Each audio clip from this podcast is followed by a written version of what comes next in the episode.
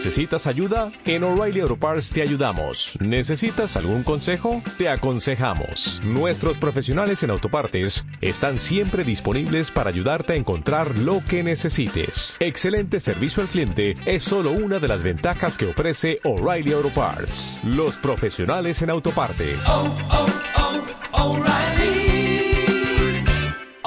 Parts.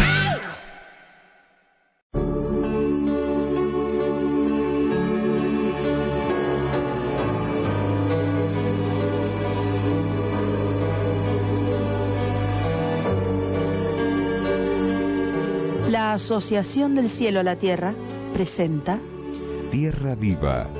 Tierra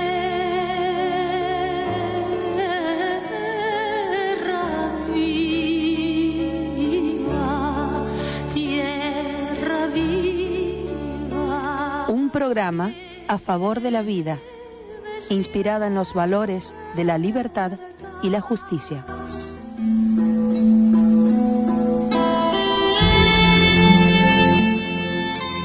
El día que los hombres comprendan que todo es vida y que la vida es todo, entonces se amarán como nunca antes se han amado y vivirán gozando de la eternidad y, finalmente, adorarán a los soles y estrellas que alojan a los genios creadores, intérpretes perfectos de la voluntad del Creador. Cristo es uno de ellos.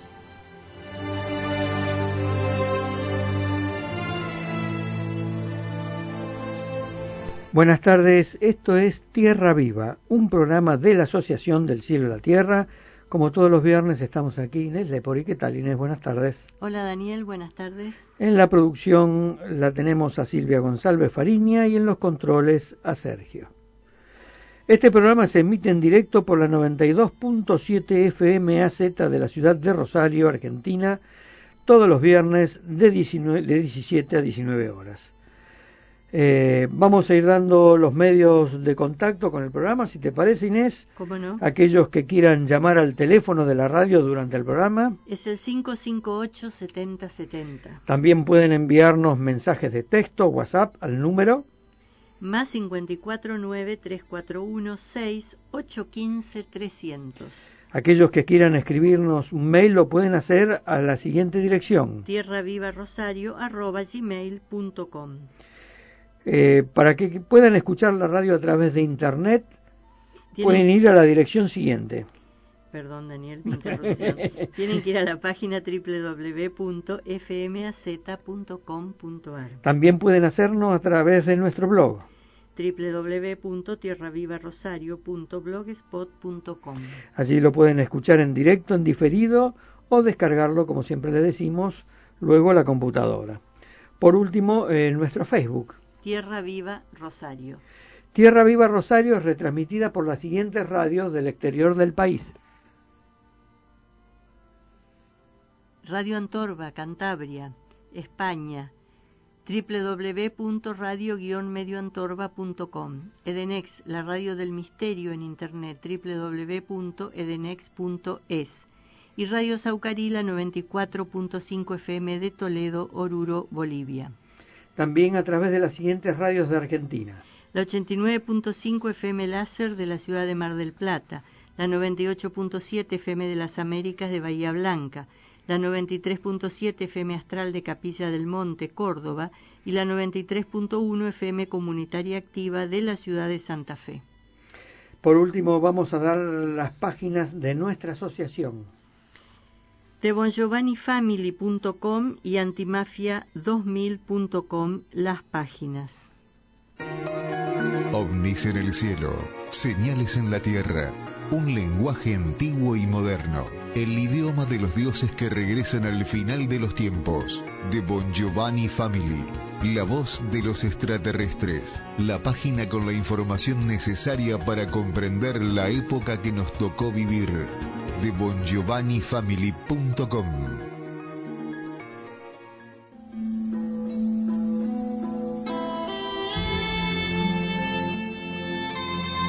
Inés, eh, vamos a hacer una aclaración porque eh, este 31 de julio cierra definitivamente la FMAZ eh, y nos han llamado de distintos lugares, de distintas radios donde retransmitimos eh, y les decimos que Tierra Viva no termina. Vamos a seguir con el programa. Ya vamos a avisar, si no es por este medio, será a través de nuestro blog y de nuestro Facebook. Estén atentos a ellos. Eh, en qué emisora vamos a continuar, pero Tierra Viva continúa. nos estuvieron llamando desde Córdoba, desde Mar del Plata también. Así que bueno, muchísimas gracias por el interés todo y les decimos Tierra Viva no va a terminar. Eh, Inés, eh, ¿qué tenemos para hoy? Bueno, tenemos primero dos noticias eh, no nuevas, pero no por eso menos preocupantes, ¿no? Que tiene que ver con eh, las muertes que causa el, el cambio climático. Es tremendo, ¿no? Tremendo. Eh, el 9.3% de las muertes producidas en los últimos 20 años en todo el mundo se deben a las temperaturas anormales.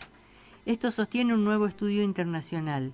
En el 2015 se había estimado en un 7.7% las muertes atribuidas a las altas temperaturas, pero ahora estamos casi en el 10%, el 9.43%.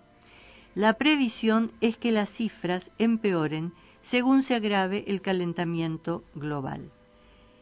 Por otro lado, yo recuerdo, ahora estamos por terminar el ciclo en esta radio, ¿no? Pero yo recuerdo que cuando empezamos, uno de los temas de los que hablábamos siempre, porque es como que los temas eh, por ahí tienen momentos en que se los trata más y momentos menos, era el hambre mataba en aquel entonces a un niño en el mundo cada cinco segundos. Exacto. Después esa cifra bajó a tres segundos de niños. Ahora la Oxfam dice que el hambre mata a 11 personas en el mundo por minuto, más que el COVID-19. Por lo tanto, parecería, no sé cómo son las, eh, cómo son o a, qué le llaman, qué toman en cuenta, porque esto sería 11 personas por minuto, es menos que uno cada cinco segundos o uno cada tres segundos. Pero bueno, es preocupante igual, ¿no?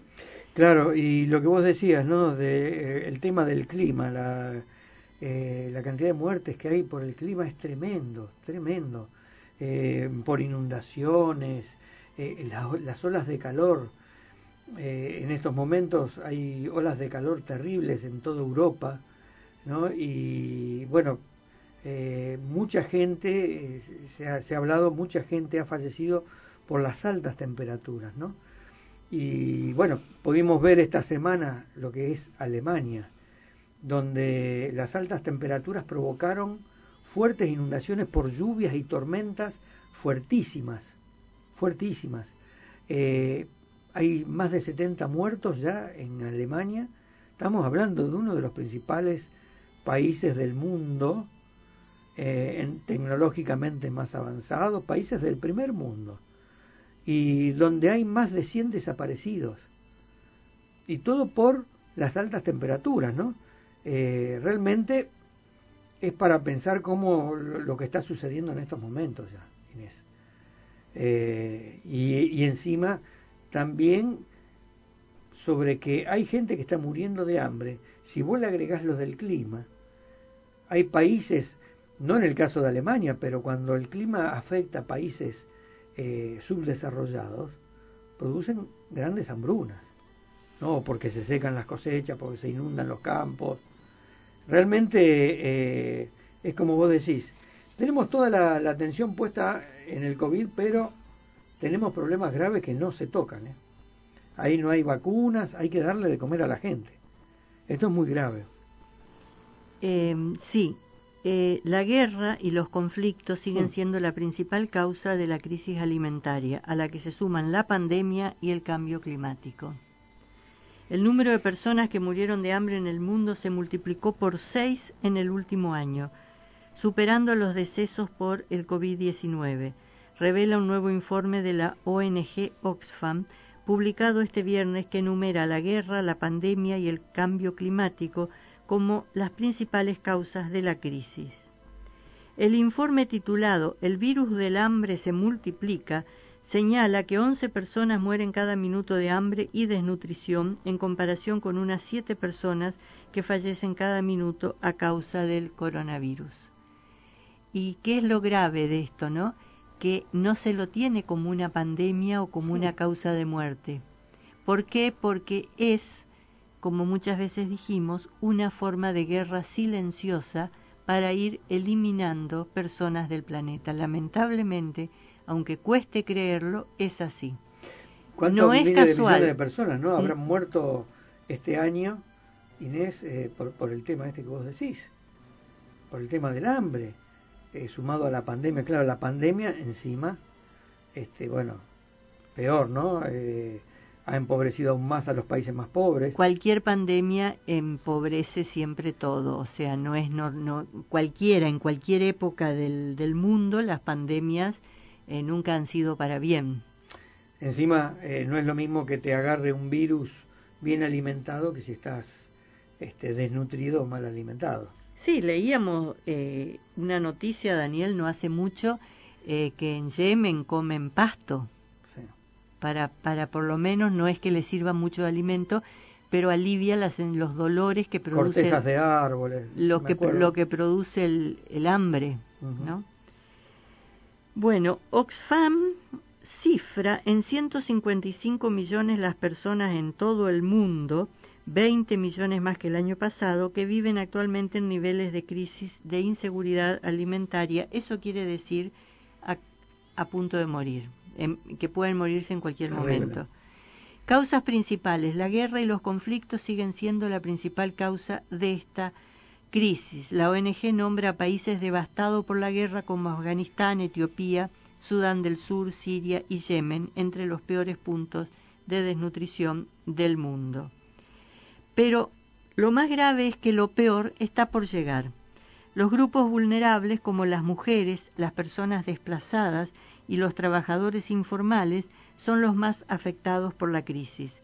Este aumento de muertes relacionadas con el hambre se produjo en un año en el que en el gasto militar mundial aumentó en 51 mil millones de dólares, lo suficiente para cubrir seis veces y media lo que Naciones Unidas calcula que se necesita para combatir el hambre. Mientras tanto, la riqueza de las diez personas más ricas del mundo aumentó en 413 mil millones de dólares el año pasado, once veces el costo estimado por la ONU para garantizar la asistencia humanitaria mundial. Lo peor aún está por llegar, a menos que los gobiernos aborden urgentemente la inseguridad alimentaria y sus causas fundamentales. Ya lo creo que lo peor aún está por llegar, ¿no?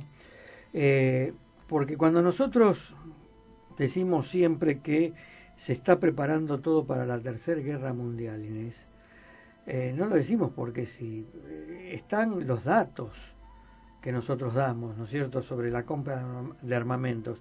Y ahora, este, este punto que vos tocaste aquí, que el gasto militar mundial aumentó en 51 mil millones de dólares, nos está dando la razón. Aumentó. Aumentó, exactamente. En esa cantidad.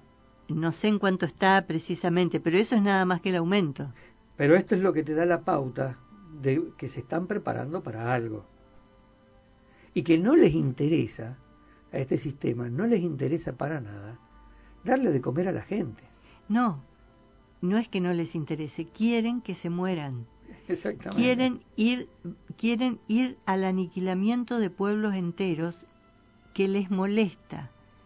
No les sirve para nada porque dentro de la forma de ver o del pensamiento, eh, la forma en que se estructura el pensamiento del gobierno mundial es, esto nos sirve, esto no nos sirve, esto nos consume recursos. Entonces, un vaso de leche, un grano de trigo que coma eso que no, que no les sirve según ellos, les molesta y quieren eliminar. Y la idea del racismo puesta en toda la humanidad que hace que la gente se comporte con racismo tal vez incentivando eh, algo que todos tenemos incorporados, que es que nos cuesta reconocernos en el que es distinto, eso que dicen todas las razas. Eh, ¿Qué decimos nosotros? Los orientales son todos iguales. ¿Qué dicen los orientales? Los blancos son todos iguales. Porque es algo que tenemos todo, ni bien ni mal. O sea, es más fácil reconocer a los que son de nuestra raza. Ahora, que el otro sea distinto es nada más que un ejercicio que tenemos que hacer de esfuerzo para comprender lo que no es igual a nosotros. En cambio, se incentiva eso para creer que, para hacerle creer al hombre que el que no es igual es menos. Y lo peor es que la mayoría ha comprado ese discurso racista y no les importa si no son como ellos. Es peligrosísimo, pero bueno, así está, así está la humanidad. Mientras vos estabas diciendo esto, estaba pensando dos cosas, ¿no? Eh, ¿Cómo van a aceptar a seres extraterrestres si no aceptamos a, uno que tiene un color de piel distinta nomás, ¿no? Que es exactamente igual a nosotros, pero tiene un color de piel distinta. Y van a aceptar seres de otros mundos. Y después esto de que se gastaron, yo estaba pensando en cuánta plata se gastó en crear estas vacunas, ¿no? Para salvar a toda la gente. Claro, había que salvar también a los otros, ¿no? No solamente a los que se quiere eliminar, no a los que se quiere eliminar, sino a los que no se quiere eliminar, pero no se podía hacer esa selección, se tenía que dar la vacuna para todo el mundo. Qué rápido que fue, en menos de un año prácticamente se va a terminar con una pandemia vacunando a eh, 4.500, 5.000 millones de personas. Pero no se puede solucionar un problema como el problema del hambre. Que no, con la se mitad, quiere solucionar. Claro, por eso no se quiere. Eh, que con la mitad de dinero de lo que se gastó en vacunas se podría haber terminado con la hambruna mundial y con las muertes estas que vos estabas nombrando de 11 muertes por minuto, ¿no? Eh, qué, qué, qué, terrible. ¿Por qué? le espera al ser humano por todo esto? Nada bueno. Cuando dice lo peor aún está por llegar, coincido totalmente. Totalmente. Por último, Daniel, una noticia buena. no, como... Por fin. Un documental rosarino Está festejando acá el operador, ¿eh? un documental rosarino sobre las quemas en los humedales compite por un premio internacional. Muy bueno. Se trata de una producción realizada en la ciudad y en las islas que están acá enfrente de Rosario, del cual participaron, entre otros, el músico Rubén Goldín y Juana Piazza, que es una joven cantante de la ciudad de Rosario, y va a ser finalista del Festival Internacional Premios Latinoamérica Verde. El proyecto, presentado por el rosarino César Limonta, se llama No a la quema de humedales y participará de la terna final en el área de comunicación dentro de la Alfombra Verde, que se realizará el 22 de agosto en Guayaquil, Ecuador, en el marco de los Premios Latinoamérica Verde. Este evento es uno de los festivales de sostenibilidad más relevantes del mundo, que cada año distingue y da visibilidad a los 500 mejores proyectos de la región, todos dentro de los objetivos de desarrollo sostenible. En, bueno, hay muchas temáticas, ¿no? Pero las que la, eh, se abordan temáticas relacionadas agua, bosque, flora, biodiversidad, fauna, desarrollo humano, inclusión social, reducción de la desigualdad, energía, finanzas sostenibles, gestión urbana, manejo de residuos sólidos, océanos, producción, consumo responsable, políticas públicas y comunicación. Bueno, em, los que la iniciativa, como dijimos, contó con la colaboración de distintos artistas de la ciudad, Rubén Goldín compuso un tema musical emotivo y original especialmente pensado para el videoclip. Los que quieran adherir, los rosarinos que busquen información, estén de acuerdo o de cualquier lugar que no sea de Rosario, eh, y quieran, puedan entrar a la página y votar, porque se puede votar. Qué bueno. Busquen Premios Latinoamérica Verde eh, documental eh, rosarino que creo que compite en comunicación. Lo han incluido en el rubro comunicación y fue seleccionado entre 29 países de América. Para comunicación fueron seleccionados tres, dos de América y uno de, eh, creo que de Europa, no sé si de, del Reino Unido, de dónde, no recuerdo exactamente ahora, pero eh, fue seleccionado entre, son eh, libres, o sea, miles de presentaciones. No lo vi, yo esto lo descubrí esta mañana entonces no tuve tiempo, empecé a buscar para ver si se podía ver el, documental, que debe estar, ¿eh? Debe estar, Debe estar en YouTube, en algún lugar. No lo pude ver y no tenía más tiempo. Eh, no lo encontré rápidamente y lo dejé, pero eh, lo voy a mirar porque me interesa mucho eh, ver qué... Ojalá sirva para que se pueda tomar un poco más de conciencia sobre lo que está sucediendo aquí enfrente, ¿no? una cosa cortita nomás, Inés, que escuché esta semana. Le hicieron un reportaje a una eh, epidemióloga este, de Europa y le preguntaron sobre cuándo creía ella que se iba a terminar esta pandemia. Y hacía referencia justamente al cambio climático y decía, hasta que el hombre no termine de eh, destruir el planeta, hasta que el hombre no pare de destruir el planeta, dice, eh, las pandemias no van a terminar nunca. Dice, hoy es esta. Dice, pero eh, lo que estamos haciendo es eh, romper los hábitats de animales eh, que no estarían contagiándonos si estuvieran en su hábitat con distintos tipos de virus, pero como el hombre dice está destruyendo su hábitat, no, tienen, no les queda más remedio que ir hacia las ciudades o hacia donde está la gente. Dice, y están trayendo nuevos virus que el ser humano no conoce. Dice, por lo tanto, las pandemias no van a terminar nunca, hasta que el ser humano no tome conciencia y pare de destruir el planeta. Sí, yo creo que no van, a ver, eh, desde otro lugar, desde un lugar de, del nuestro, digamos, no, no desde la ciencia, yo estoy convencida que no van a terminar. Recemos porque siga esta pandemia, porque dentro de todo es suave. Es una pandemia suave, cuidándose, quedan con determinadas medidas. Eh, los jóvenes casi no, no están afectados. Eh, la, la, gente que se cuida está bastante eh, protegida en ese sentido. Si, si esta pandemia desaparece es porque vino una mucho peor que la reemplazó. Bien, como dice aquí, lo peor está por llegar, ¿no? Vamos a un corte y enseguida regresamos con más Tierra Viva.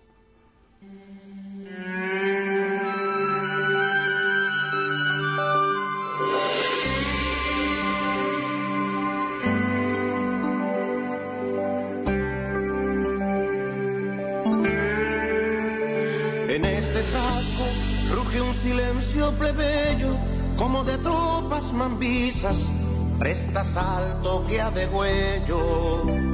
En este bulbo, humedad y amor bravío, Baraguana bella eterno, por lágrimas de dos ríos.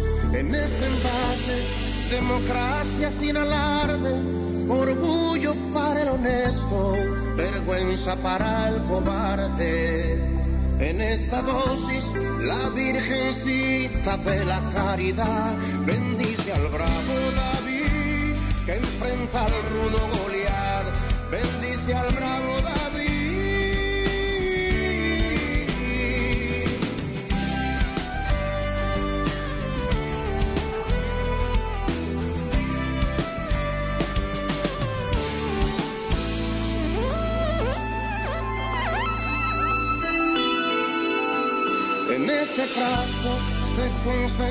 las secuelas en vez de elegir casinos, ponerse a sembrar escuelas. En este bulbo, con evidencias de otra edad, responde esta tierra libre, que patria es humanidad en este envase.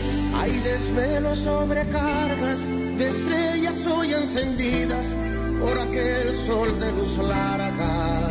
En esta dosis están la fe y la fuerza de un país más protegido.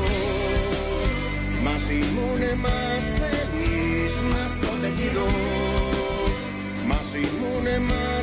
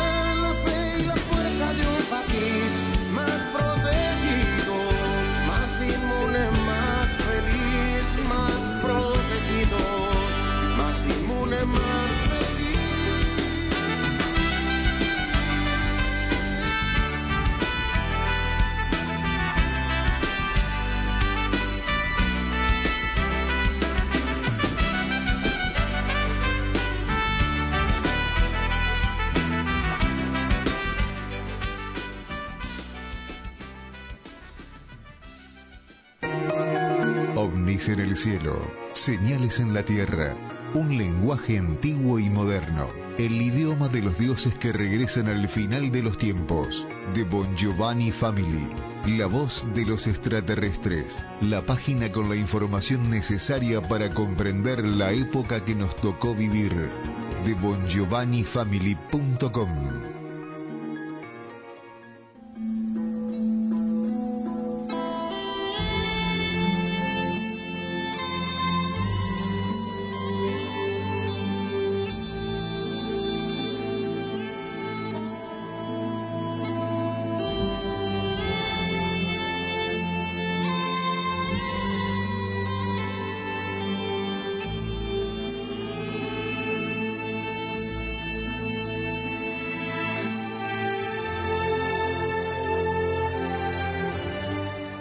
Continuamos con Tierra Viva, un programa de la Asociación del Cielo a la Tierra. Inés, eh, la justicia italiana confirmó la, ca- la cadena perpetua para 14 acusados por el Plan Cóndor. Sí, son eh, militares fundamentalmente, en este caso, de algunos países que tuvieron dictadura eh, en América Latina y que la denuncia provenía, eh, es un juicio viejo, de, una, de un estudio que hizo el juez Garzón, el, el juez español, Sí, sí. Baltasar Garzón, que analizó y vio que había muchos ciudadanos italianos desaparecidos en las distintas dictaduras, hizo la denuncia en Italia, los jueces de Italia tomaron el caso, como son cuestiones de lesa humanidad, eh, la, la jurisdicción es muchísimo más amplia, ¿no? Eh, y empezaron con este juicio que ya tuvo sentencia eh, del tribunal hace un tiempo, pero había sido apelada. La sentencia recayó sobre militares y jerarcas de Chile y Uruguay que son acusados de la muerte de ciudadanos italianos. El Tribunal Supremo de Italia confirmó este viernes las cadenas perpetuas a 14 personas involucradas en el llamado Plan Cóndor, la represiva operación llevada a cabo por las dictaduras de Sudamérica en los años 70 y 80, respaldada por Estados Unidos contra los opositores de izquierda. La sentencia recae sobre 14 militares y jerarcas de Chile y Uruguay que son acusados de la muerte de una veintena de ciudadanos italianos en la puesta en marcha del Plan Cóndor.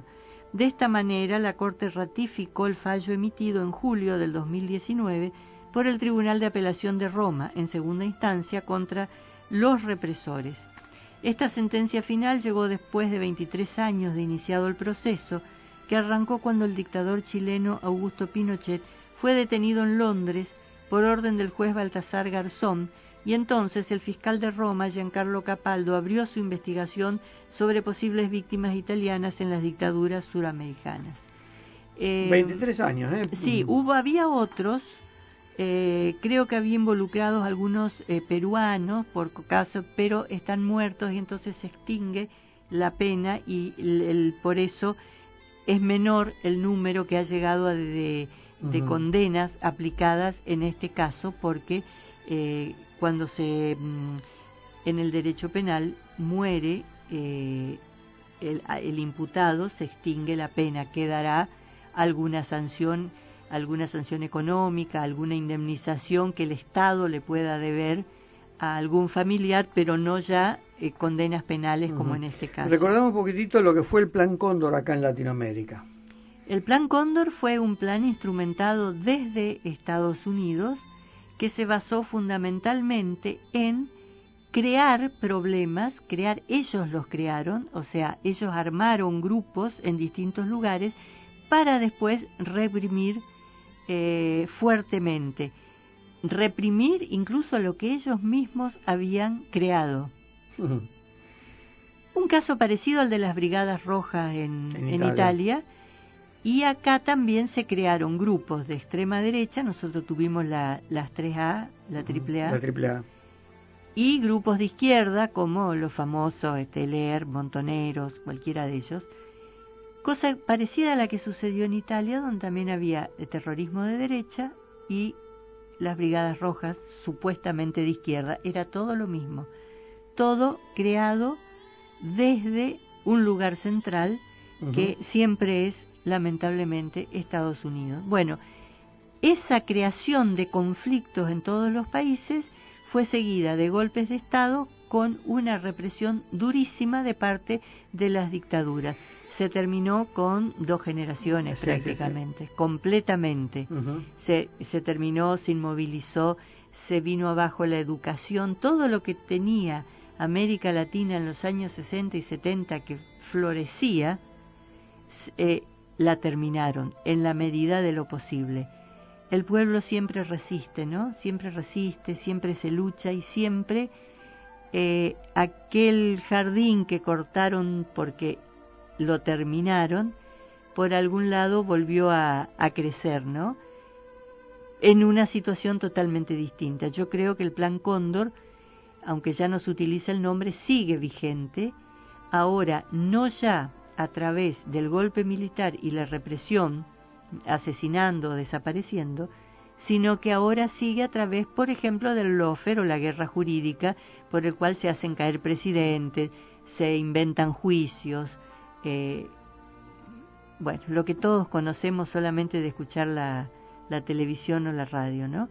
Eh, así, así bajaron al, eh, a Dilma Rousseff, empezó con el, con el presidente de Honduras, el de Paraguay, el golpe de Estado a Evo Morales, que fue un poco más golpe de Estado, pero siempre empieza con acusaciones. Eh, Ecuador, Colombia, eh, Perú, siempre uh -huh. con un primero con una guerra de difamación, ¿no? Entonces, entonces hay que usar menos a los militares y los grupos armados. Sí, sí, sí, eh, sí. Hoy utilizan las noticias, ¿no? Las noticias, los medios, los medios la comunicación, comunicación y, y, se va guiando el voto hacia el lugar que, que, se quiere llevar. Hoy, como decíamos la otra vez, el periodismo dejó de ser el cuarto poder para pasar a ser el primero, ¿no?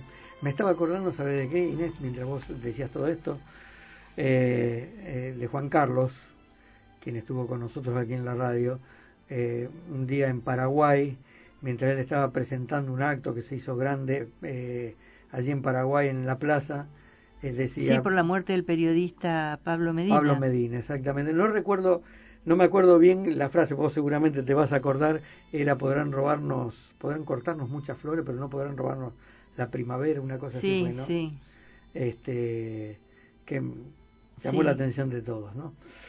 Eh, Bueno, y una para terminar este bloque, Daniel, una noticia eh, de para que demuestra lo peligroso que está el mundo. China le dijo a los japoneses: Estados Unidos podrá huir de nosotros, pero Japón está demasiado cerca. Porque los chinos todavía tienen la sangre en el ojo de todo lo que les hizo Japón en la Segunda Guerra Mundial, cuando China no era lo que es ahora. Venía, tenía hambre, todavía estaba en el hambre, estaba en- tenía un montón de temas no resueltos y Japón lo, lo invadió e hizo cualquier cosa con las zonas de China. Es muy grande China, no pudo invadir todo. Exacto. Pero lo que invadió y de lo que se apropió, sí. Si Japón no hubiera perdido la guerra, no sé hasta dónde hubiera llegado. Entonces, China, hasta el día de hoy, no se, vol- no se va a olvidar nunca de eso. No tiene por qué olvidarse, además, ¿no? Pero, ¿qué pasa? Se metió Japón en la política de unificación china, porque China quiere unificar Tai- con Taiwán. Exacto. Entonces, expertos chinos le advirtieron a Japón contra la injerencia de Tokio en Taiwán, ¿no? Y la Cancillería china criticó a Japón por interferir gravemente en asuntos internos de ese país y enfatizó que Pekín considera a Taiwán como parte integral de su territorio.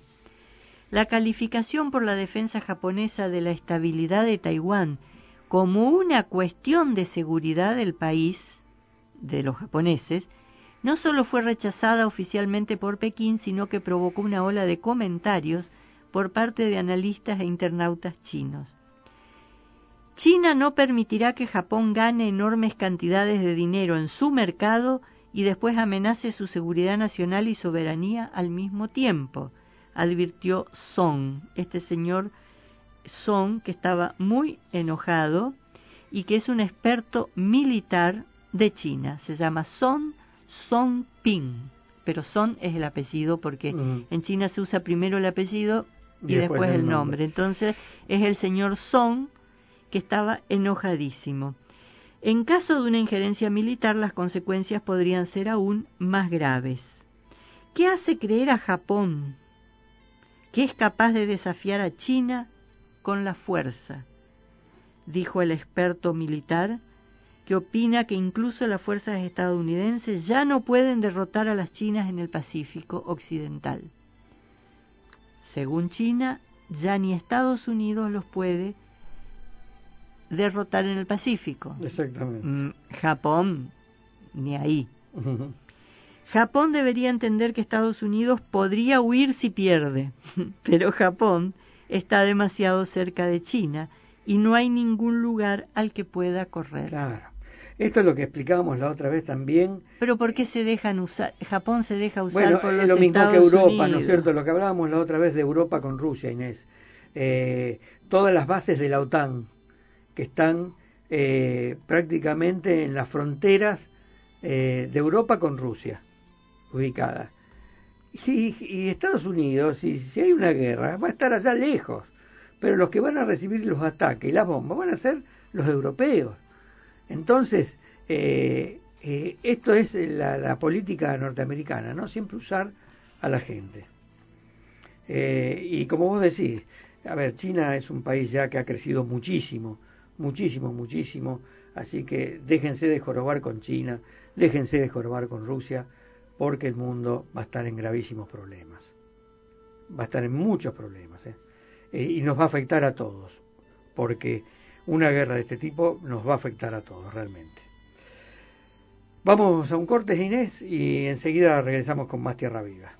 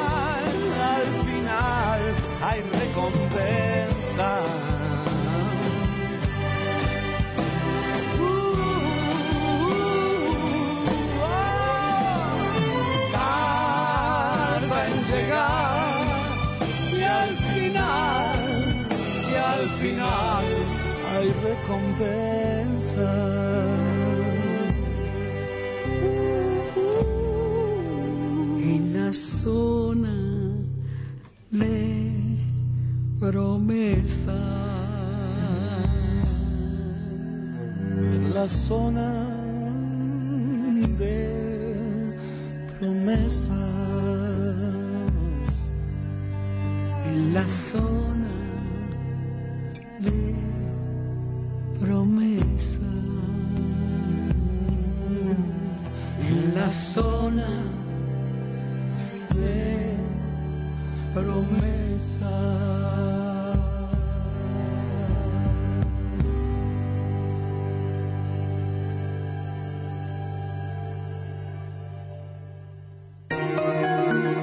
ovnis en el cielo, señales en la tierra, un lenguaje antiguo y moderno, el idioma de los dioses que regresan al final de los tiempos, de Bon Giovanni Family, la voz de los extraterrestres, la página con la información necesaria para comprender la época que nos tocó vivir, de bongiovannifamily.com.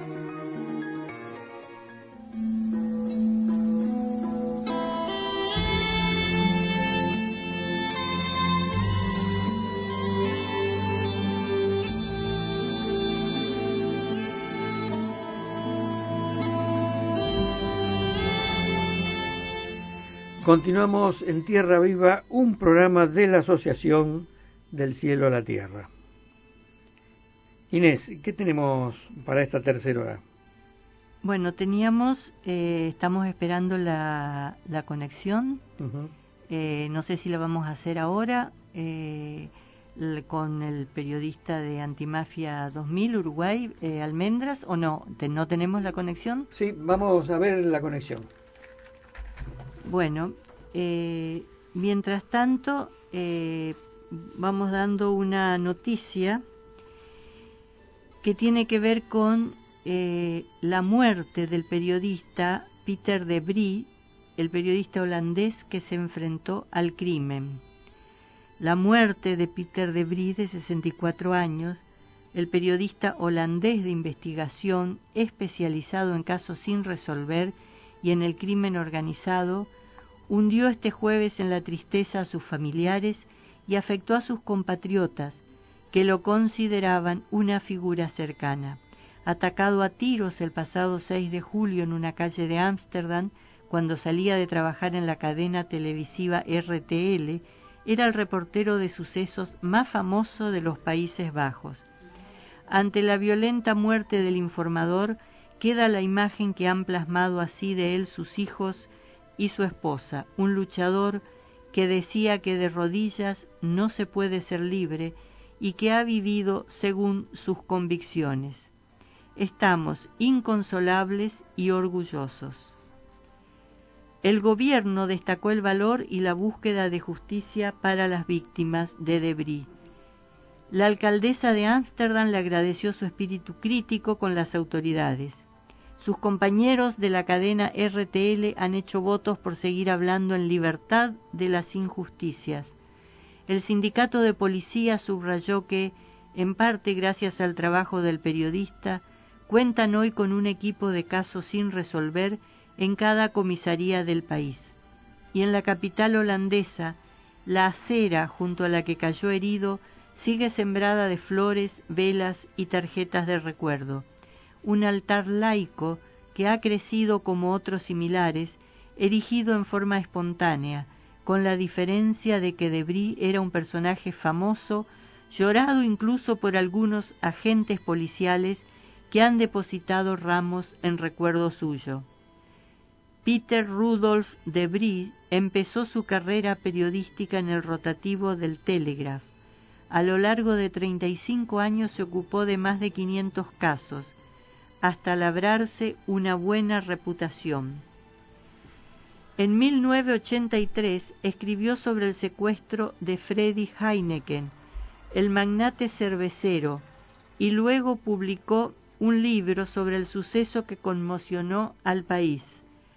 Heineken era uno de los hombres más ricos de Europa y sus captores pidieron 25 millones de euros de rescate. La historia fue un éxito editorial y acabó siendo llevada al cine en varias ocasiones.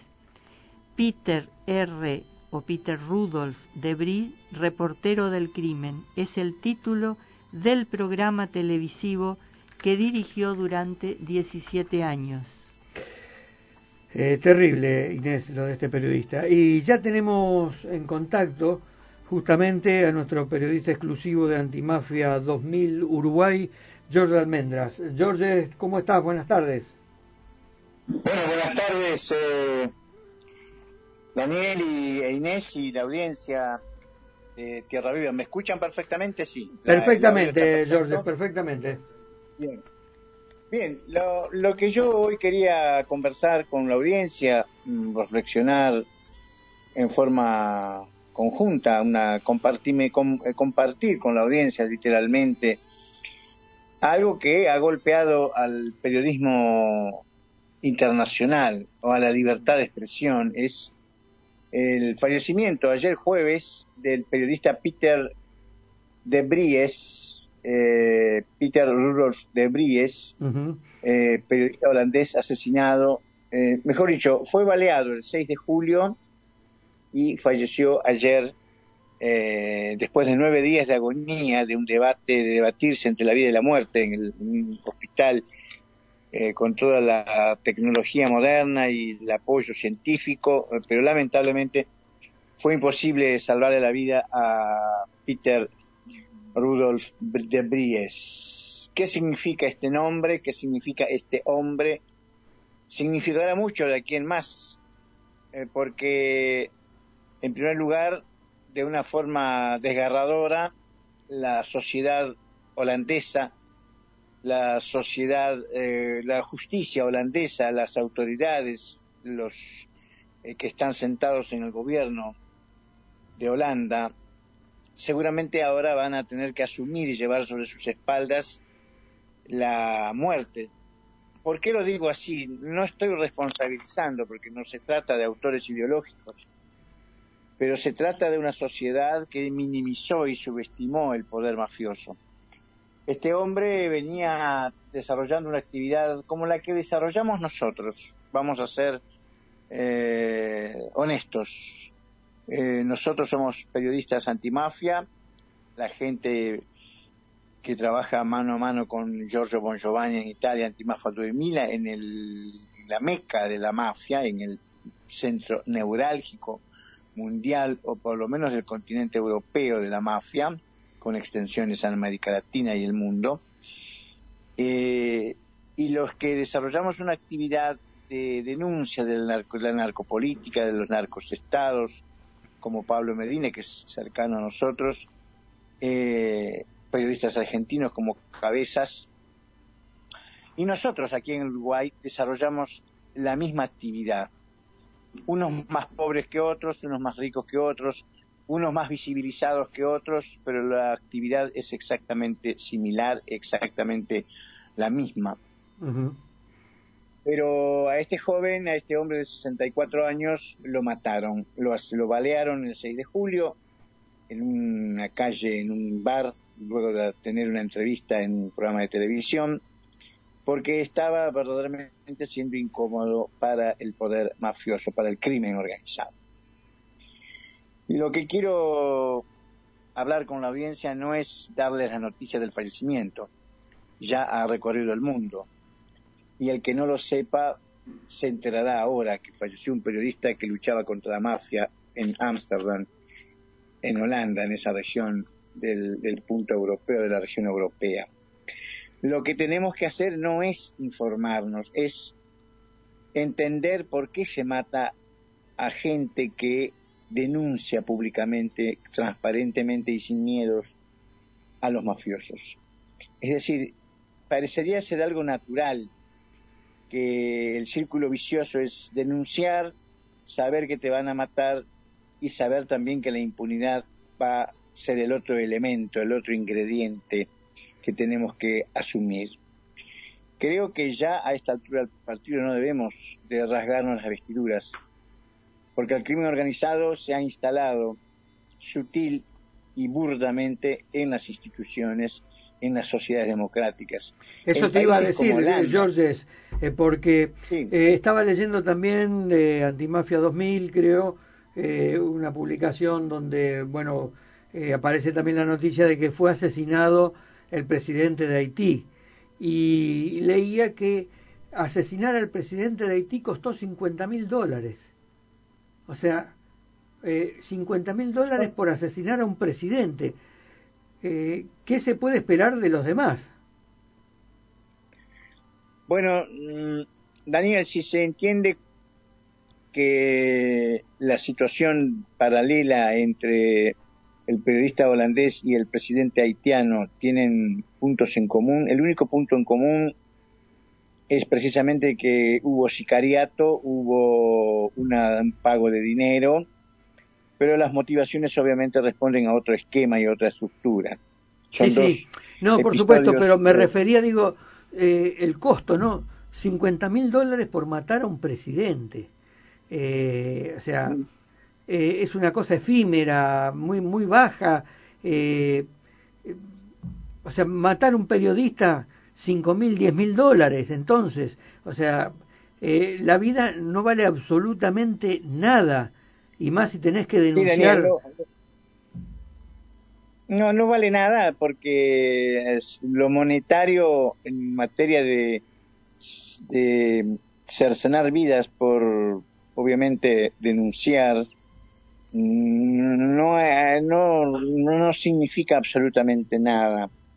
El poder mafioso se desarrolla y se articula con valoraciones de vida totalmente opuestas a las nuestras. Entonces, nos cuesta, es muy difícil hacer paralelismos en ese tenor. Pero evidentemente son dos episodios que si bien son eh, lineales en el tiempo, son cercanos, el asesinato del presidente de Haití fue hace poco tiempo, esto ocurrió el 6 de julio, muere ayer después de nueve días de agonía, lo que significa particularmente es que estos hechos de sangre, estas, estas violencias, eh, son ya elementos de la naturaleza de la naturaleza humana del siglo XXI y forman parte de la del ya de la pintura eh, urbana de las sociedades modernas. Entonces, las, los pagos, sí, a un periodista mil euros son diez mil, o capaz invirtieron cien mil. No va por el precio del monto, lo que cuesta la cabeza. Va literalmente con que eh, hay un avance de la violencia y hay un avance de la impunidad. Si se dan estos hechos es porque se sabe que hay impunidad posterior, si no, no se dan estos hechos. eh, el episodio de Haití indudablemente responde a toda un a toda una infraestructura subterránea de tenor estrictamente político, donde obviamente y seguramente y certeramente eh, los Estados Unidos han tenido mucho que ver. Algunos dirán, pero ¿cómo? Pero eh, los Estados Unidos ahora se han puesto en una postura de querer investigar la muerte del presidente de Haití, se han rasgado las vestiduras. El presidente de Haití en su momento fue un títere del gobierno americano en un país complejo como es Haití, donde su política es totalmente compleja, donde ya se ha, se ha, eh, se ha perdido la, la, los límites entre la verdad y la mentira en un gobierno, en gobiernos consecutivos de Haití donde eh, se han visibilizado manipulaciones y confabulaciones y conspiraciones de tenor dramático y de tenor muy turbio, donde los yanquis han estado siempre presentes, sea para instalarse, sea para criticar o sea para uh, literalmente disuadir a eventuales brotes de, de democracia o de libertad. Desde la época de Papadoc, o sea, hablemos que Haití es un largo historial, es un país que tiene una, un, el imperio francés, ha sido dominado por ha sido una colonia francesa y ha tenido ya que arrastrar desde su historia esclavitudes, esclavitudes económicas.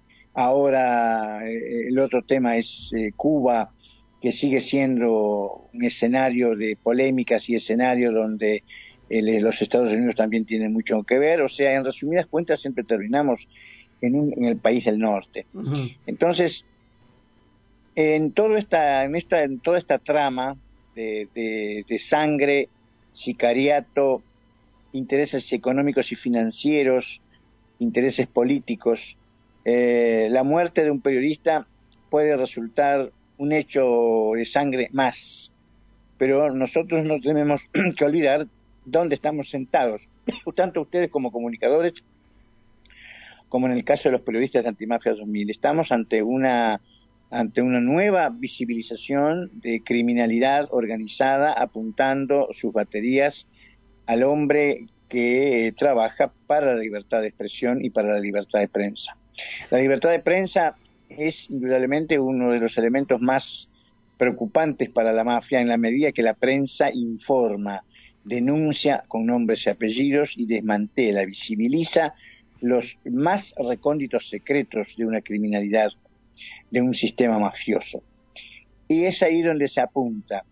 No somos funcionarios judiciales como Nino Di Matteo, Giovanni Falcone, Pablo Borsellino, que ellos tenían no solamente la capacidad de entrar y escudriñar dentro de los secretos de un sistema mafioso, sino el poder y la potestad para eh, ordenar la captura, ordenar cadenas perpetuas y ordenar prisiones. Uh -huh. Entonces, ellos son, obviamente, ganan el rating dramáticamente, eh, trágicamente, para ser candidatos a la muerte. Nosotros estamos en el plano Por segundo, supuesto. pero ya hay un plano segundo que pasamos a ser plano primero. Si no, preguntémosles a la familia de Peter eh, Bries y de Pablo Medina y de tantos periodistas más. Es así, Daniel. ¿no? Bueno, nos tenemos que... que acostumbrar o nos tenemos que revelar. Tenemos dos caminos. Creo que tenemos que revelar. Por supuesto. Te agradecemos muchísimo, Georges, esta participación, como todas las semanas, y te esperamos la semana que viene con otro tema de antimafia para la gente de aquí de Tierra Viva. Un abrazo grande. Un gracias y un gusto y un fuerte abrazo a la audiencia y reflexionemos sobre todo esto. Es lo más importante que podemos hacer, ya que no podemos hacer otra cosa mínimamente como comunicadores y ustedes como oyentes, eh, comenzar a extender un poco los sentimientos de rebelión y de revolución eh, para poner freno a todo este panorama. Gracias. George Almendras desde Antimafia 2000 Uruguay en directo para Tierra Viva.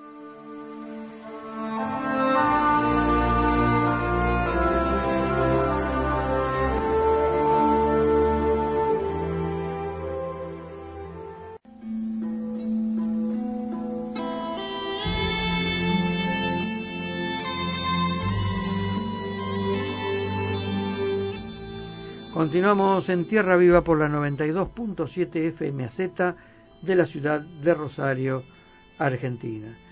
Recordamos que la FMAZ eh, va a cerrar sus puertas el 31 de julio. Nos han consultado de diferentes medios eh, por el programa Tierra Viva. Tierra Viva va a continuar. Ya le vamos a informar, ya sea a través de este medio del micrófono o de nuestro blog o de nuestro Facebook, por dónde, por qué radio. Pero bueno, todos aquellos que quieran seguir escuchando el programa lo van a poder hacer, como siempre les decimos, a través de nuestro blog, donde transmitimos en, en directo para todo el mundo. Eh, Tierra Viva sigue entonces, eh, lo que cierra es la FMAZ. Quedan dos programas más, creo que Inés. Así que bueno, ya vamos a informar en estos dos programas que quedan eh, dónde seguimos. Mientras tanto, Inés, eh, vamos a continuar con nuestro programa aquí y, y bueno, eh, realmente da cierta cosa, ¿no? Cuando hablamos de esto fueron prácticamente 13 años ya. En agosto se iban a cumplir 13 años ininterrumpidos de programa al aire. Este, ya sea Navidad, Año Nuevo, feriado, no existió todo eso para nosotros. Algunas veces hemos faltado por problemitas de salud, por supuesto, pero son 13 años de los cuales venimos anunciando muchísimas cosas, ¿no? Eh, hoy hasta me parece mentira, cuando empezamos a hacer el programa hablábamos de cosas que, sobre todo, por ejemplo, cambio climático, todas esas cosas donde eh, hasta parecía un poco loco, ¿no? Eh, que iba a suceder y hoy creo que la realidad nos ha pasado por encima, nos ha superado. Sí, creo que pasaron dos cosas fundamentales, Daniel. Una, que estamos más viejos y se nota. Se nota, ¿no? Y la otra es que hubo una aceleración en el tiempo, en todo, en, en el planeta, y esa aceleración es la que eh, hace que todo pase más rápido y, y ya no, no, ya no hay más tiempo. Bueno, ya es, ya lo dijimos todo, digamos, todo lo que iba a pasar y ya está pasando. No pasó todo eh, el principio. Estamos en el principio. Estamos en el principio y el resto, el resto lamentablemente falta. Eh, como decíamos antes en esa noticia, no lo peor está por llegar. Y Inés, el mundo continúa y continúa el odio sobre todo. Sí, eh, un caso... El príncipe de este mundo sí, está haciendo su trabajo muy bien. Eh, es como que se ha perdido, se han perdido todos los límites, se ha perdido todo, Valores, todo. todo el valor. Y tomamos esta noticia, es una noticia de Ecuador. Eh, pero podríamos tomar eh, casos Sí. nuestros, eh, porque eh, nosotros tratamos de hablar en general de cualquier lugar del mundo, no hacemos eh, una cuestión de solamente las cuestiones eh, propias nuestras de acá, porque lo podríamos hacer, o sea, todo lo que decimos del mundo lo podríamos decir de Rosario, de Argentina, pero uno se compromete más, ¿no? Entran otro tipo de cosas, eh, le cuesta más mantenerlo impersonal. Cualquier crítica parece que uno tomó posición en contra o a favor de tal cosa, bueno.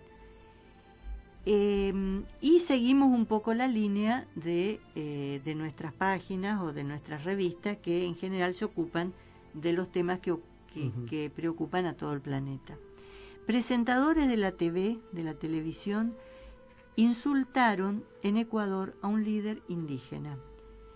Mientras lo insultaban, clavaban dardos en una foto. La escena, que fue emitida en vivo, desató una gran polémica en Ecuador y fue ampliamente criticada desde diferentes sectores.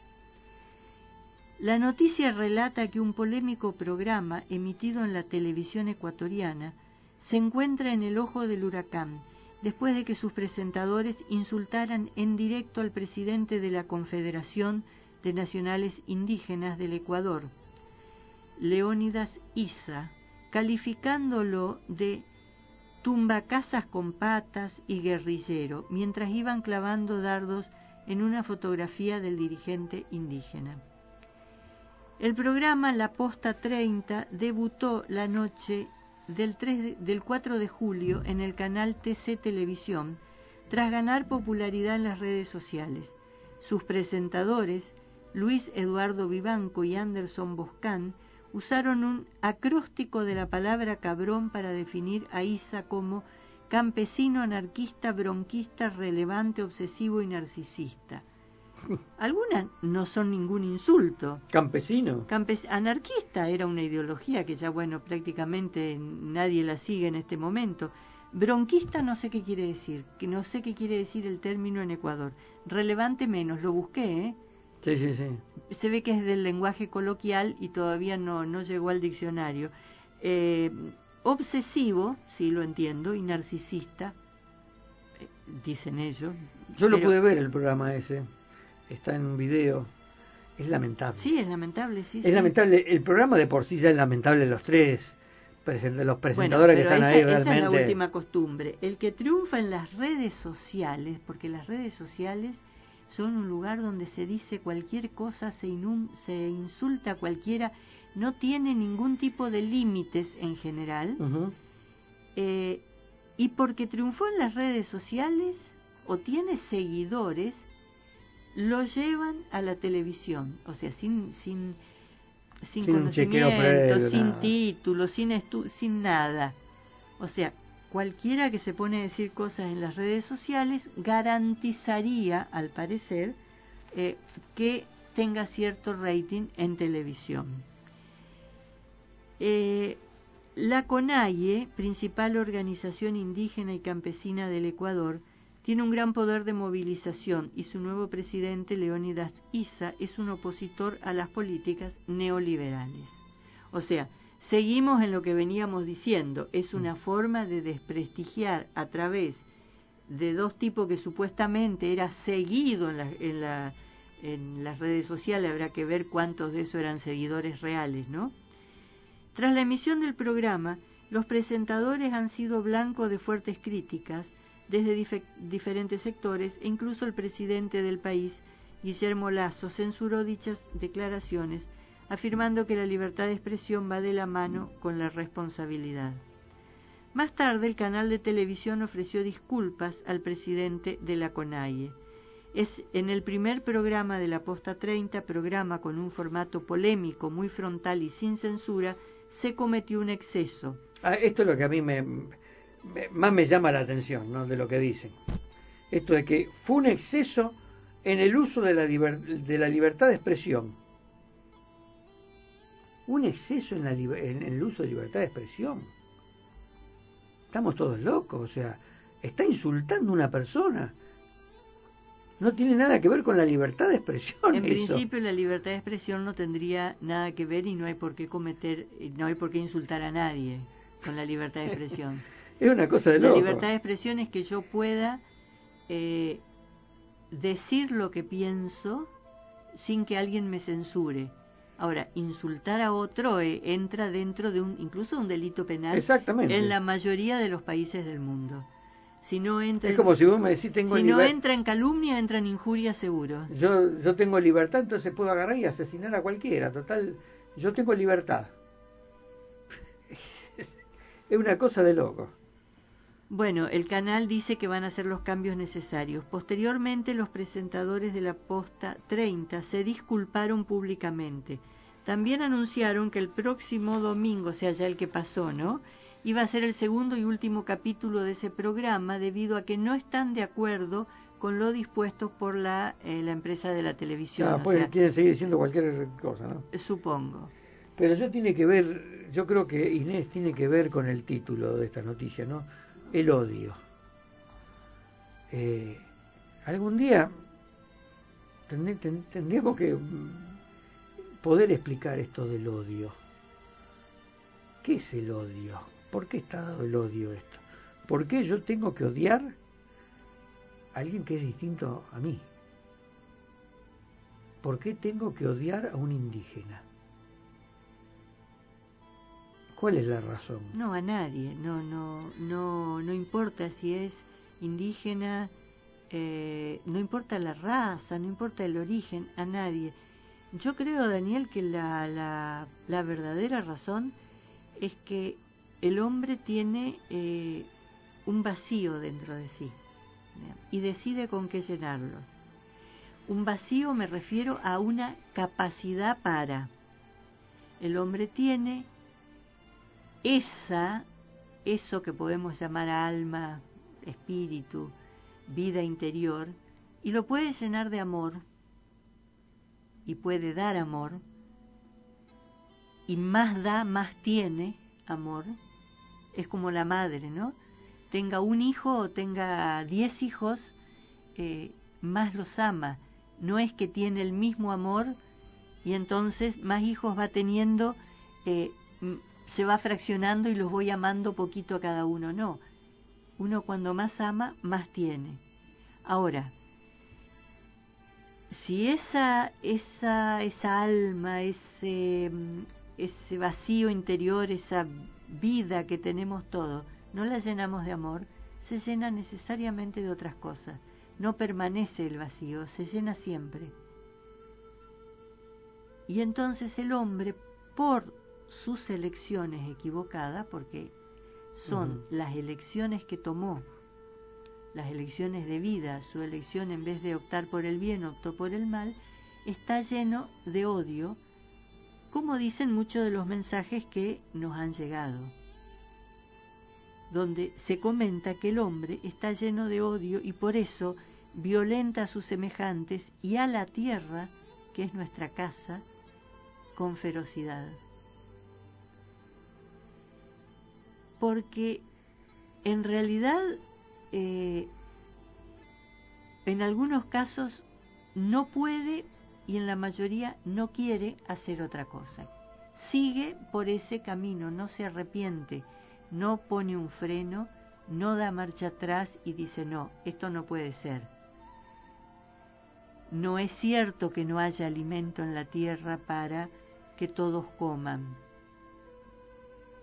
no queremos que todos coman para mantenerlos ahí. Y si es posible, ni siquiera mantenerlos, eliminarlos. No es cierto que no se puedan parar las guerras, no queremos parar las guerras. No es cierto que no se pueda terminar con la energía nuclear, no queremos hacerlo. Y eso se mantiene por la decisión de los pocos que manejan el mundo y la complicidad de todo el resto que no reacciona y que prefiere consumir lo que tiene que pensar. Mira la televisión, va a las redes sociales, refuerza el odio que tiene adentro y así sigue. Entonces, si si las redes sociales insultan a alguien, yo me uno y lo insulto. Si los que manejan el mundo decidieron que eh, algunos no coman, y bueno, y que no coman. Son vagos, no les gusta trabajar. Y si no les gusta trabajar... Vos sabés que dos cosas, ¿no? Eh, estaba pensando mientras vos hablabas. Eh, uno es, eh, la otra vez vi una, una, un documental donde hablaban eh, los negros eh, diciendo cómo había sido el racismo y cómo se los empezó este, a, este, a odiar. Entonces decía, fíjense ustedes, lo negro es sucio, lo blanco es limpieza, eh, lo negro es la falta de luz, lo blanco es la luz. Eh, y todas las comparaciones así entre lo negro y blanco, ¿no? O sea, acentuando que todo lo negro está mal. Lo negro es este, el demonio, lo blanco es lo puro, es la pureza. Y, y, lo estaba comparando con esto, ¿no? O sea, cómo se enseña a odiar y cómo te enseñan lo que tenés que decir, lo que tenés que hacer, y a través, en estos momentos, de las redes. A través de las redes, cómo eh, te cómo te influyen en tu vida, cómo te dicen qué tenés que comer, qué ropa que tenés que usar, qué es lo que tenés que hacer, qué es lo que está bien, qué es lo que está mal, donde reúnen toda la información sobre tu vida. Tu vida hoy está toda en las redes. Cualquier información que quieran tener tuya, lo único que tienen que hacer es ir a lo que se llama la Big Data. Y la utilizan después para esto, para el odio. ¿Quién, es increíble. no? ¿Quién la utiliza? No, no, no, el, el mal, ¿no es cierto? Eh, Bueno, porque, a ver, eh, el tema es eh, mucho más profundo de lo que se cree. Porque las redes, la gente cree que habla en las redes y que entonces es un, eh, no sé, es casi un héroe, se expresa, tiene libertad, yo digo lo que quiero. Pero en realidad, eso también está manejado eh, por el poder central claro. y está incentivado. Y normalmente ya fue llenado de odio en otro lugar, en los medios tradicionales de comunicación, la televisión, la radio, eh, la política, porque los políticos cumplen una parte fundamental, los poderes del Estado, todos, incluido el, el poder judicial, que siempre se suponía que era un poco, estaba un poco más al margen. Y después, la gente que bebió todo eso, se empapó con todo eso, va a las redes a quejarse de algo con odio, con el mismo odio, que cuando el Poder Central capta lo que ve, lo incentiva. Dice, ah, no, esto está caído, lo incentivo. Aquello no me interesa, lo freno. Entonces le saco seguidores a este. ¿Qué sabe cada uno cuántos seguidores puede tener? Hay gente que de golpe ha crecido, o sea, lo que le conviene al poder crece automáticamente. Exacto. Lo que no le conviene desaparece Exactamente, en algún, funciona. en algún vericueto de las redes sociales. Las críticas al poder central, al verdadero poder del mundo, no al de los gobiernos pequeños como, sé yo, como nuestro país o, o tantos otros, desaparecen. Sí, o a lo sumo se hacen a través de las mismas redes que no. No, desaparecen. Uno busca información o críticas a determinadas cosas intocables y no están. No, lógico, las hacen desaparecer, por supuesto. Desaparecen. El resto aumenta sospechosamente. Entonces, de golpe, alguien que tenía 300 seguidores pasa a tener 10.000 en horas. ¿Quién, ¿Quién comprueba de dónde salieron? ¿Cómo? O sea, está absolutamente todo manejado. Y creo que eso responde un poco a tu pregunta. ¿Por qué el odio? Y es, un, es como siempre, es una elección. ¿Se puede salir de eso? Sí. Se puede salir de eso. Hay que cambiarse de bando y no es fácil. Es más sacrificado, es más difícil. Es mucho más fácil tener odio e ir a escribir eh, cualquier cosa en, en las redes sociales. El hombre está lleno de odio, como decías antes, ¿no? Y violenta a sus semejantes y a la tierra con inaudita ferocidad. La naturaleza reacciona y se defiende, porque la ley de causa y efecto es inexorable. Sus almas están presas de la peor enfermedad del universo, el odio, el sentimiento maldecido por el amor que genera egoísmo, perversión, violencia, inconsciencia, sed de poder, homicidio y dominio sobre el prójimo. Han perdido el camino que los habría conducido hacia la beatitud y el éxtasis de la conciencia de ser eternos, de disfrutar de la belleza, de la creación y de la magnificencia de su Creador. Han elegido el camino de la autodestrucción, violentando, de esta forma, a la sublime y maravillosa Madre que los hospeda con amor infinito. ahora cosecharán lo que han sembrado, porque han ignorado la naturaleza de la tierra y sobre todo la de Dios. Ha llegado el momento de arrepentirse. El tiempo se termina, la tierra, el agua, el aire y el fuego están listos para destruir a la enzima dominante del planeta, el hombre. Solo lo salvable será salvado.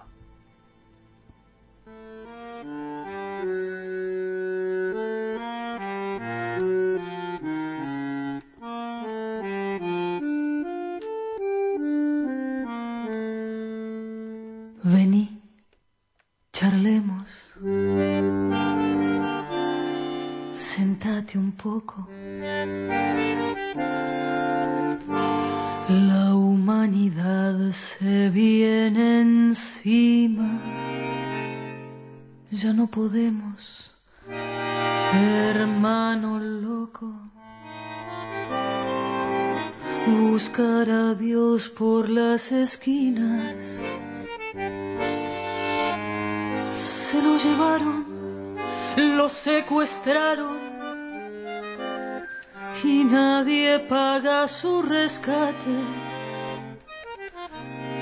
Vení que afuera está el turbión de tanta gente sin piedad de tanto ser. Sin corazón.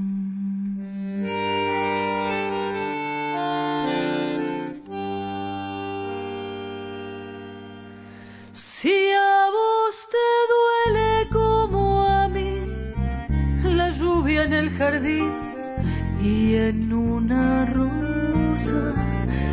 Si te dan ganas de llorar a fuerza de vibrar por cualquier cosa, decí qué hacemos vos y yo, qué cosa vos y yo sobre este mundo, sembrando amor en un desierto tan estéril y tan muerto que no crece ya la flor.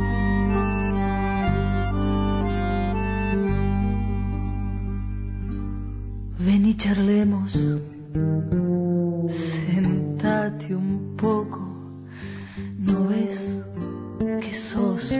semejante? A ver, probemos, hermano loco, salvar el alma cuanto antes. Es un asombro tener tu hombro y es un milagro la ternura. Sentir tu mano fraternal, saber que siempre para vos el bien es bien y el mal es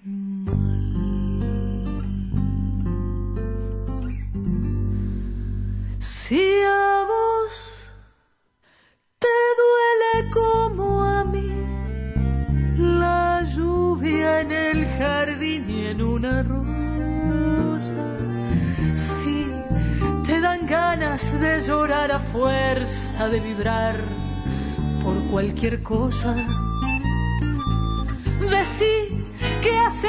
vos y yo, qué cosa vos y yo sobre este mundo, sembrando amor en un desierto tan estéril y tan muerto que no crece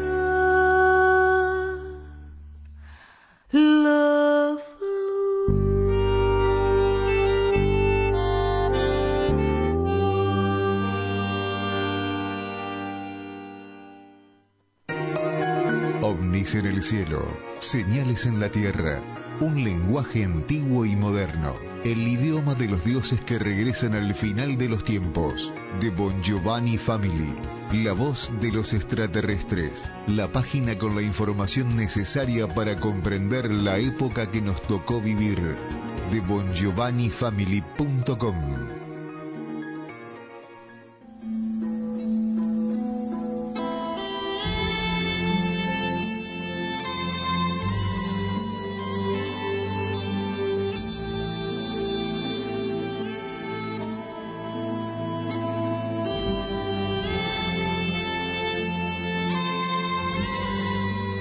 Continuamos en Tierra Viva por la 92.7 FMAZ de la ciudad de Rosario, Argentina. Inés, eh, estuvimos hablando que prácticamente cuando dijimos, hablamos de las dictaduras del Plan Cóndor para América Latina, nos hicieron desaparecer dos generaciones de jóvenes. Porque apuntaron a los jóvenes, ¿no? Apuntaron bien a los únicos, a los que son revolucionarios, a los que pueden cambiar este, el sistema. Y también se apunta, el anticristo ahora está apuntando a los niños. ¿no? Y los niños están siendo este, blanco del anticristo. Por algo decía Cristo, eh, hay de aquellos que toquen a mis niños, no más vale que se pongan una piedra de molino en la cabeza y se tiren a lo más profundo del mar, o sea, que desaparezcan de donde yo los pueda encontrar. Y uno ve informaciones como esta de las tumbas en Canadá, donde han encontrado otra fosa común con cientos de tumbas de niños indígenas en una vieja escuela católica de Canadá. Sí, estas eran todas escuelas. Lo de, el tema de Canadá era un sistema de escuelas eh, católicas. Hubo una cosa parecida en Australia, a donde se, se, se le sacaban por la fuerza eh, están mal las noticias porque dice niños llevados por la fuerza. No, a ver, eh, niños Eran como secuestrados, digamos. Claro, con, no, o niños llevados contra su voluntad. Los niños no tienen voluntad, eran chicos, era contra la voluntad de sus padres, se los llevaban porque había que adoctrinarlos, o sea, había que imponerle el pensamiento dominante, que no es una cosa tan nueva como parece.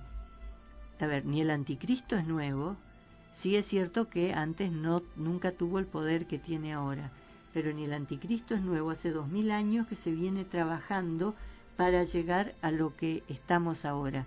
Trabajando me refiero de parte del anticristo, que ha ido cada vez más corrompiendo más a los hombres.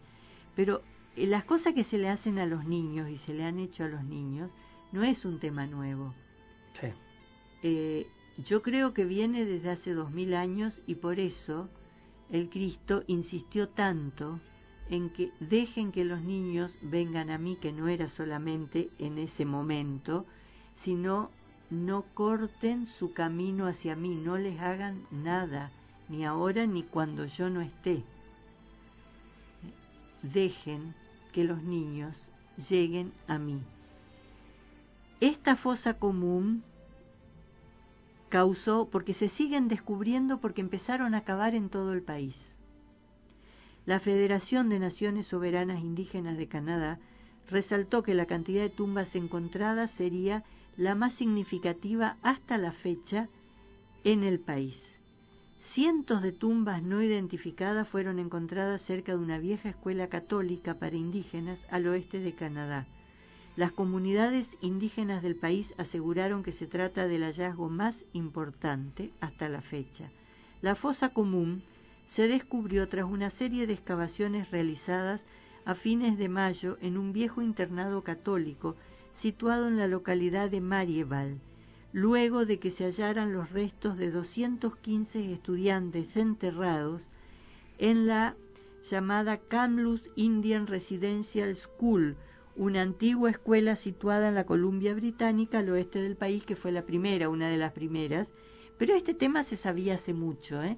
Yo he visto películas hace muchos años con este tema y documentales y también películas con el tema de los chicos en Australia, lo que le hacían a los hijos de los nativos de Australia.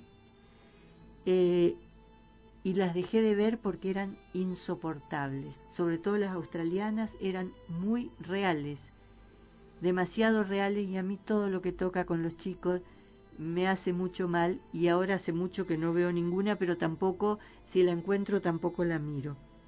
La comunidad autóctona de Cowesses fue la que informó el descubrimiento de la fosa en Marieval y aprovechó para definir el suceso como horrible y chocante. Por su parte, la Federación de Naciones Soberanas Indígenas de Canadá resaltó que la cantidad de tumbas encontradas sería la más significativa hasta la fecha. En tanto, el jefe de la organización Asamblea de Primeras Naciones, quien representa a más de 900.000 indígenas, consideró que el hecho es absolutamente trágico, pero no es sorprendente.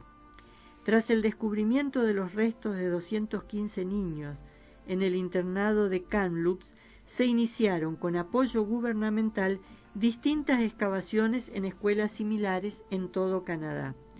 El hallazgo reavivó los llamados al Papa Francisco y a la Iglesia Católica para que se disculpen por los abusos y la violencia que se ejerció sobre los estudiantes en este sistema de escuelas residenciales establecidos para asimilarlos a la cultura dominante.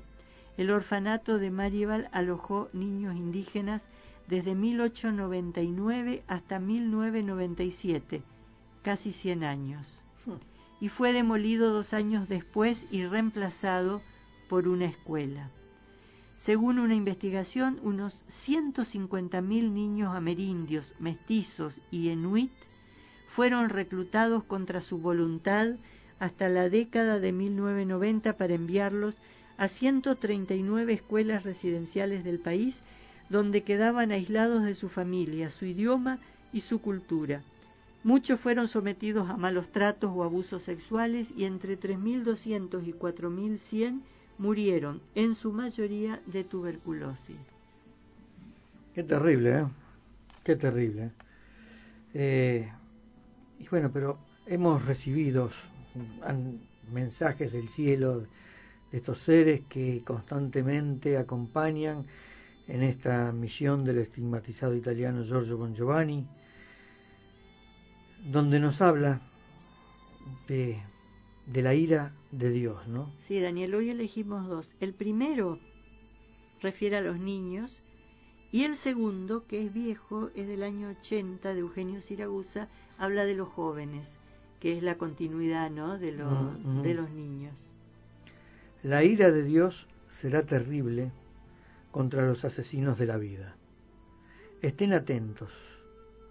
Dios está por vomitar de su boca los tibios y está por desencadenar su santa ira con el fuego. Ya no hay más tinta para escribirlo, más voz para gritarlo, ni más lágrimas para llorar. El tiempo de la ira del Señor ha llegado. El diluvio del tercer milenio está en el amanecer del día del Cristo. No se olviden, podría no quedar memoria de esta generación sanguinaria y asesina de los niños de Dios. Con sed de justicia y paz, adoniesis con las legiones de Cristo. Durísimo, ¿eh? Mensaje duro. ¿eh?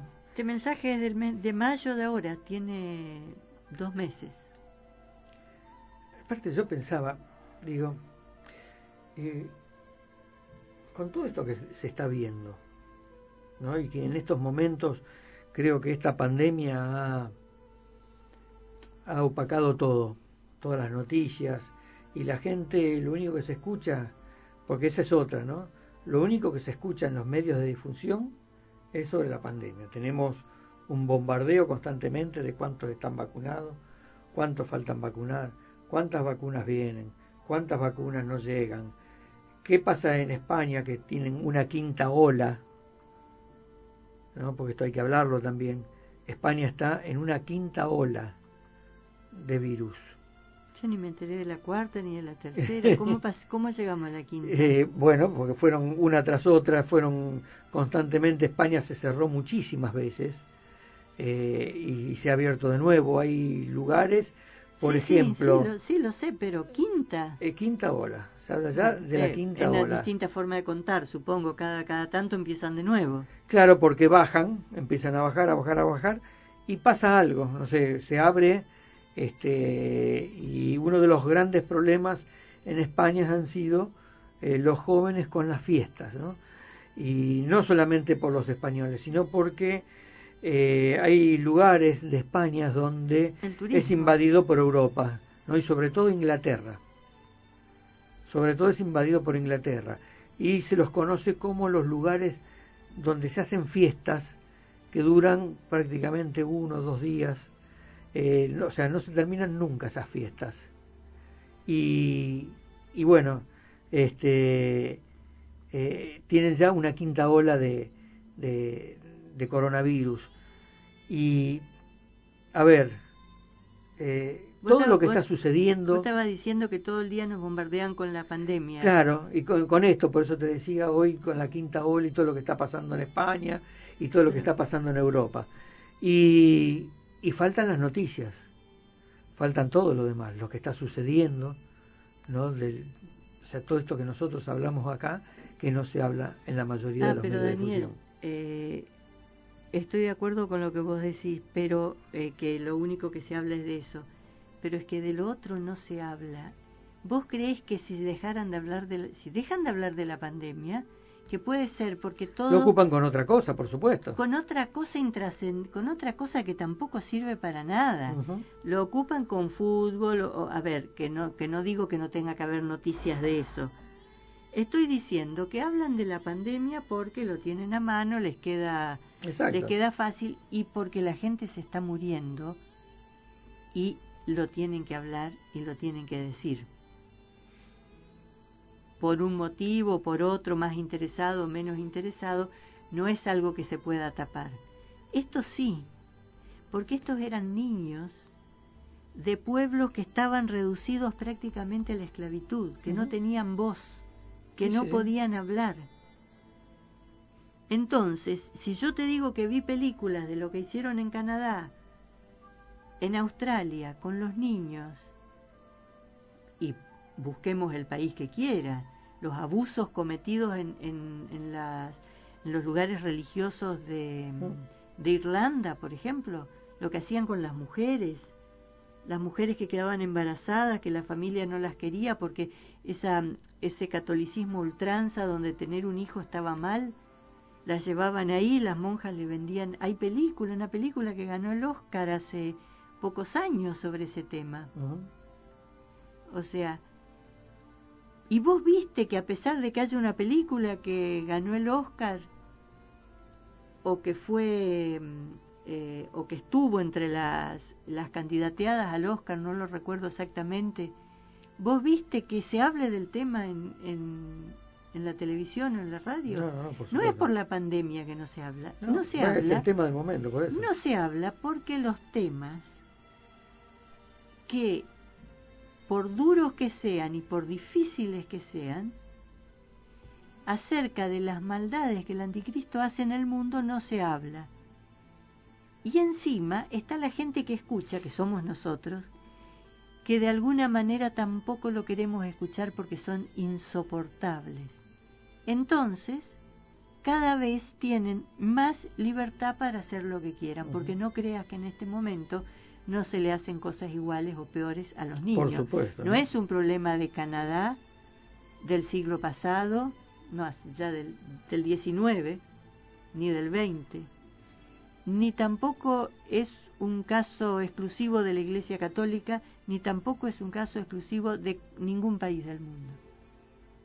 Hace dos mil años, por contar solo la era cristiana, que se le vienen haciendo barbaridades a los niños que deberíamos proteger entre todos. Son nuestros hijos, aunque no hayan nacido de nuestra sangre. Cualquier niño es un hijo nuestro. Por supuesto. Todos son hijos nuestros. Y, lo único que le hacemos es maldades, sí. No, y te iba a decir que, bueno, el otro mensaje que vos hablabas, ¿no? Eh, donde habla que la juventud languidece en las cárceles, en los guetos de la droga, en la violenta muerte y en la trapa, en la trampa de quien de ella se sirve para alimentar degeneración y todo cuanto da placer al mal propagador que corrompe la existencia. Todos saben que es así, todos saben que sobre el altar de la muerte han puesto a los corazones de los corazones. Han empujado a la juventud al abismo de las más aberrantes disoluciones físicas y psíquicas. La han vaciado de amor, privado de humanidad y convertido en esclava del odio, de la perversión, de la violencia, de la disolución moral y espiritual. Han hecho de todo para lacerar la carne de su carne, y sin piedad la han dado como pasto a las famélicas ideologías del hermano contra el hermano, del hijo contra el padre y del padre contra el hijo. A pesar de nuestras reiteradas advertencias cargadas de verdad, se han lavado las manos, así como se las lavó Pilatos, dejando a millones de jóvenes perdidos en el huracán de muerte de esta luca sociedad. Han transformado sus cuerpos y sus mentes, han dado una linfa aún más nefasta que la que nutrió a la generación sodomítica. Muy pronto les será pedida cuentas por haber escandalizado a los inocentes y por haber vuelto amargos los frutos gratos al Creador. Muy pronto, estén seguros. Esto es como decías vos, Inés, un mensaje ya de Eugenio Siragusa, ¿no? 40 años. 40 años. Así que bueno. 40 años gritando, primero Eugenio Siragusa, después Giorgio Bon Giovanni, denunciando lo que se le hace a los niños y, lo que les espera, ¿no? Vamos a ir un corte y enseguida rezamos con más tierra viva.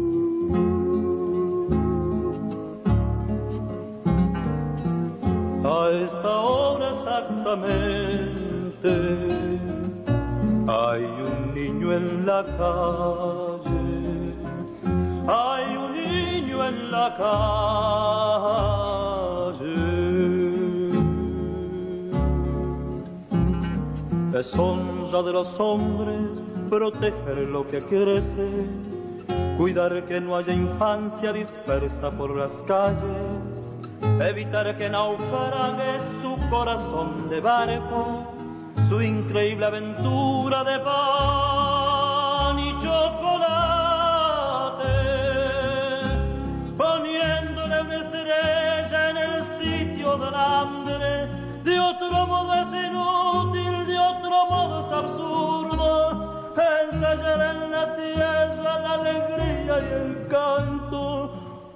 de nada vale si hay un niño en la calle.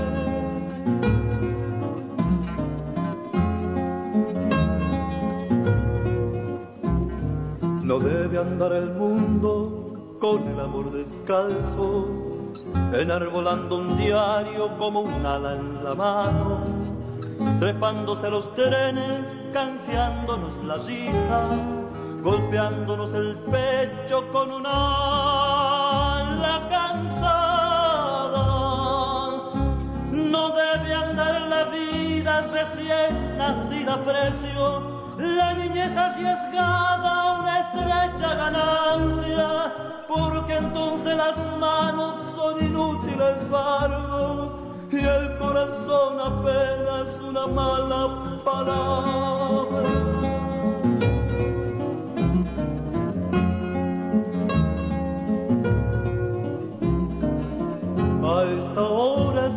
Hay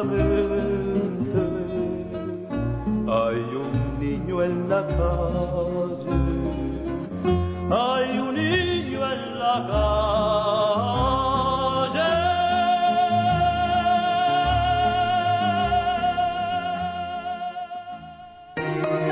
ovnis en el cielo, señales en la tierra, un lenguaje antiguo y moderno, el idioma de los dioses que regresan al final de los tiempos, de Bon Giovanni Family, la voz de los extraterrestres, la página con la información necesaria para comprender la época que nos tocó vivir, de bongiovannifamily.com.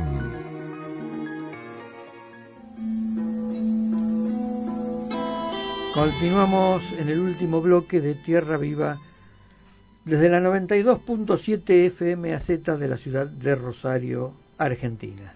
Eh, teníamos un mensaje, yo hoy me olvidé de todos los mensajes, Daniel. A ver.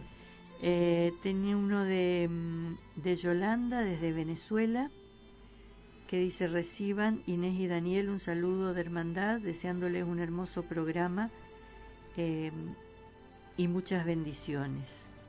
Muchísimas gracias. ¿eh? Eh, después tengo un mensaje de Jorge Páez que dice saludos amigos, saludos a todos. Una pregunta. ¿Se van a deshacer de la página de los podcasts? No, no, no, no. No, ¿qué- No, vamos, o sea, el blog. Ah, nuestro donde blog, están no. todos los, los programas. No, no, no. Vamos a seguir. Eh, lo único que vamos a cambiar de emisora, nada más. ¿Eh? Eh, ya vamos a avisar porque emisora vamos a estar, pero eh, toda la gente que nos escucha desde fuera de Rosario eh, lo va a poder seguir haciendo por los medios habituales ¿no? de nuestro blog, eh, donde allí transmitimos en vivo. Bueno, todos aquellos que quieran seguir escuchando el programa este, pueden seguirlo escuchando a través de nuestro blog. Y también nos escribe eh, María Laura que dice hola amigos, acá estoy escuchándolos. Muchísimas gracias, María Así Laura. un beso grande a todos los que nos escribieron. Si me olvidé de algunos, si se me pasó.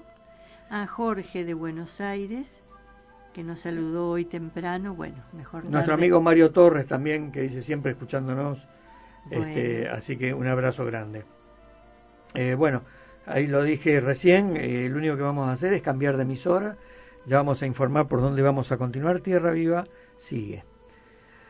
Eh, Inés, todo es vida en definitiva y la vida es todo.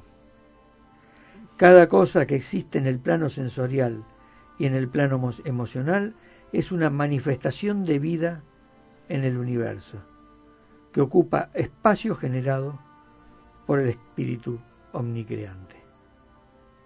Todo lo que nace del átomo primordial de la materia, o sea, el átomo de hidrógeno, es una forma de vida animada. En el cosmos no existe aquello que ustedes llaman naturaleza muerta. Cada objeto, sea cual sea, desde el más simple, como puede ser un cáliz de madera, hasta uno más complejo y evolucionado como el cuerpo de un animal, es decir, el humano, es manifestación de vida creada por el Espíritu Santo que manifiesta el todo a través de la metamorfosis del átomo de hidrógeno en soles, estrellas, galaxias, planetas, cosmos, etc. Todo es vida. Nada está muerto como creemos, como creemos acá. Entonces tampoco existe el vacío, ¿no? Porque si todo ocupa un lugar, ahora, desde que yo tengo un pensamiento, yo cuando pienso existo, como decía este, el famoso o eh, existo y después pienso. La vida es a través del pensar, o sea, a través de que yo digo algo, cuando yo me expreso o, o yo respiro, o estaba ya en la mente del creador y ya existía desde antes. ¿A qué le llamas vida? No, no entendí la pregunta. Bueno, todo lo que acá justamente al título, ¿no? Todo es vida y la vida es todo. Sí. Sí, todo es vida y la vida es todo y el universo es mental. Por lo tanto, no puede existir algo en lo que yo piense y que no exista. A partir de que yo lo pienso existe. Sería algo así. El universo es mental. Si yo imagino algo, en algún lugar existe, aunque sea en ese pensamiento.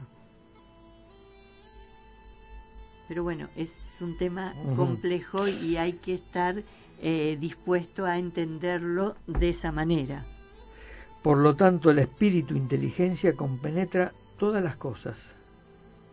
Y el hombre, siendo a imagen y semejanza de su creador, tiene en sí el talento de manifestar las ideas creativas. Si habrían puesto en práctica las enseñanzas de Cristo, hoy ustedes humanos formarían parte de la gran confederación universal interestelar. Tendrían la divina capacidad de comunicarse con todas las cosas que existen y que viven en la materia, es decir, con los diferentes reinos, mineral, vegetal y animal, humano. Podrían sentir la voz y la vibración de las cosas que ustedes mismos han creado. Por ejemplo, automóviles, edificios, computadoras, objetos. Es decir, todas las cosas de materia orgánica e inorgánica. El día que comprendan que todo es vida y que la vida es todo, entonces se amarán como nunca antes se han amado y vivirán gozando de nuestra eternidad y finalmente adorarán a los seres cósmicos, soles, estrellas, que albergan a los genios creadores, intérpretes perfectos de la voluntad del Creador. Cristo es uno de ellos. Paz para todos, un genio solar. Pero me quedó esto, Inés, hemos perdido el contacto con la naturaleza, con todo, ¿no? O sea, si nos hubiésemos comportado como Cristo nos pidió, hubiésemos evolucionado y hoy eh, podríamos entender todo, podríamos entender todos los reinos, podríamos entender las plantas, los animales, eh, a nosotros mismos. Hemos perdido todo. ¿Hasta dónde ha llegado la decadencia del ser humano? A, mucho. es una decadencia muy, muy profunda. Y el tema es que va a haber que reiniciar, lamentablemente, las diferentes formas de vida a, a partir de su decadencia, o sea, midiendo su decadencia. No, no es solamente el humano, todos los reinos van al juicio. Como les decimos siempre, eh, la segunda venida de Cristo está próxima. Él ya está sobre la tierra, falta solamente manifestarse. Y espero que nos encuentre haciendo algo a favor de la vida, por lo menos, haciendo algo por los demás. Los esperamos la semana que viene a la misma hora en esto que es Tierra Viva.